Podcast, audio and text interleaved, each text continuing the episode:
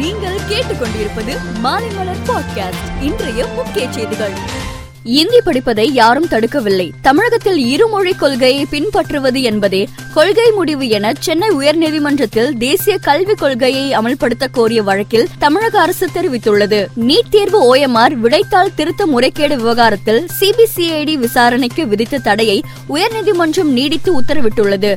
தேசிய தேர்வு முகமை தொடர்ந்த வழக்கில் இந்த உத்தரவை பிறப்பித்துள்ளது. முன்னாள் சட்டமன்ற உறுப்பினர்கள் அரசு பேருந்துகளில் இலவச பயணம் மேற்கொள்ள அனுமதிக்காத ஓட்டுநர் நடத்துனர் மீது ஒழுங்கு நடவடிக்கை மேற்கொள்ளப்படும் என அரசு போக்குவரத்து கழகம் எச்சரிக்கை விடுத்துள்ளது. ஆளில்லா வான்வழி வாகன கழகம் மதுரை காமராஜர் பல்கலைக்கழகத்தின் சூரிய சக்தி மையத்தை முதலமைச்சர் மு ஸ்டாலின் தொடங்கி வைத்தார். அப்போது நாளுக்கு நாள் அதிகரித்து வரும் மின் தேவையை பூர்த்தி செய்ய சூரிய சக்தி பயன்படுத்தப்படுகிறது என்று கூறினார். சென்னை காமராஜர் சாலையில் நாளை நடைபெறும் குடியரசு தின விழா கொண்டாட்டத்துக்கு அழைப்புதல் உள்ளவர்கள் மட்டுமே அனுமதிக்கப்படுகிறார்கள். பார்வையாளர்கள் பொதுமக்களுக்கு அனுமதி இல்லை. பொதுமக்கள் தொலைக்காட்சி மூலம் குடியரசு தின விழாவை கண்டு ரசிக்கலாம். மதுக்கடைகளை மூடும் அதிகாரத்தை கிராம சபைகளுக்கு வழங்க இயலாது. மதுக்கடைகள் வேண்டாம் என்று கிராம சபைகள் கோரிக்கைதான் வைக்க முடியும் என நீதிமன்றம் ஆணையிட்டுள்ள நிலையில் மதுக்கடைகளை மூடும் அதிகாரம் மக்களுக்கே வழங்கப்பட வேண்டும் என டாக்டர் ராமதாஸ் தெரிவித்துள்ளார். கோவிட் காலத்தில் டாஸ்மாக் கடைகளை பாதுகாப்பாக நடத்த முடிகிற தமிழக அரசு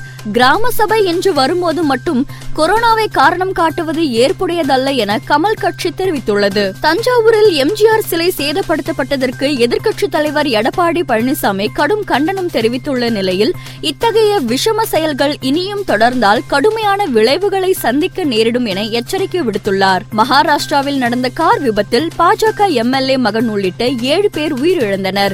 காட்டுப்பன்றி ஒன்று வாகனத்தில் மோதியதால் ஓட்டுநர் கட்டுப்பாட்டை இழந்து விபத்து நடந்துள்ளது. இந்தியாவில் கொரோனா தினசரி பாதிப்பு பாதிப்பு தொடர்ந்து நாலாவது நாளாக குறைந்துள்ளது.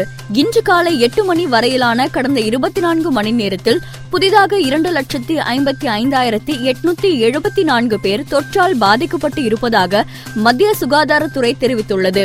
நேற்றைய நிலவரப்படி மூன்று புள்ளி ஆறு லட்சமாக இருந்த நிலையில் தற்போது இரண்டு புள்ளி ஐம்பத்தி ஐந்து லட்சமாக குறைந்துள்ளது. பாஜகவின் இந்துத்துவா என்பது வெறும் சந்தர்ப்பவாத இந்துத்துவா என உத்தவ் தாக்கரே குற்றம் சாட்டிய நிலையில் சிவசேனாவின் இந்துத்துவா வெறும் பேச்சில் மட்டுமே உள்ளது என பாஜக தலைவர் பட்னாவிஸ் பதில் அளித்துள்ளார் பணவீக்கம் குறித்து கேள்வி எழுப்பிய பத்திரிகையாளரை அமெரிக்க அதிபர் ஜோ பைடன் கெட்ட வார்த்தையில் திட்டிய சம்பவம் பரபரப்பை ஏற்படுத்தியுள்ளது. உலக நாடுகள் விரிவான நடவடிக்கை எடுத்தால் கொரோனாவுக்கு இந்த ஆண்டே முடிவு கட்டலாம் என்று உலக சுகாதார அமைப்பு தலைவர் கூறியுள்ளார். லக்னோவை மையமாக கொண்டு புதிதாக உருவாக்கப்பட்டுள்ள ஐபிஎல் அணிக்கு லக்னோ சூப்பர் ஜெயன்ஸ் என பெயரிடப்பட்டுள்ளது. கார்த்திக் நரன் இயக்கத்தில் தனுஷ் நடிக்கும் மாறன் படத்தின் படப்பிடிப்பு முடிந்து பின்னணி பணிகள் விறுவிறுப்பாக நடைபெற்று வரும் நிலையில் அப்படத்தின் ஃபர்ஸ்ட் சிங்கிள் நாளை வெளியாகும் என அறிவிக்கப்பட்டுள்ளது.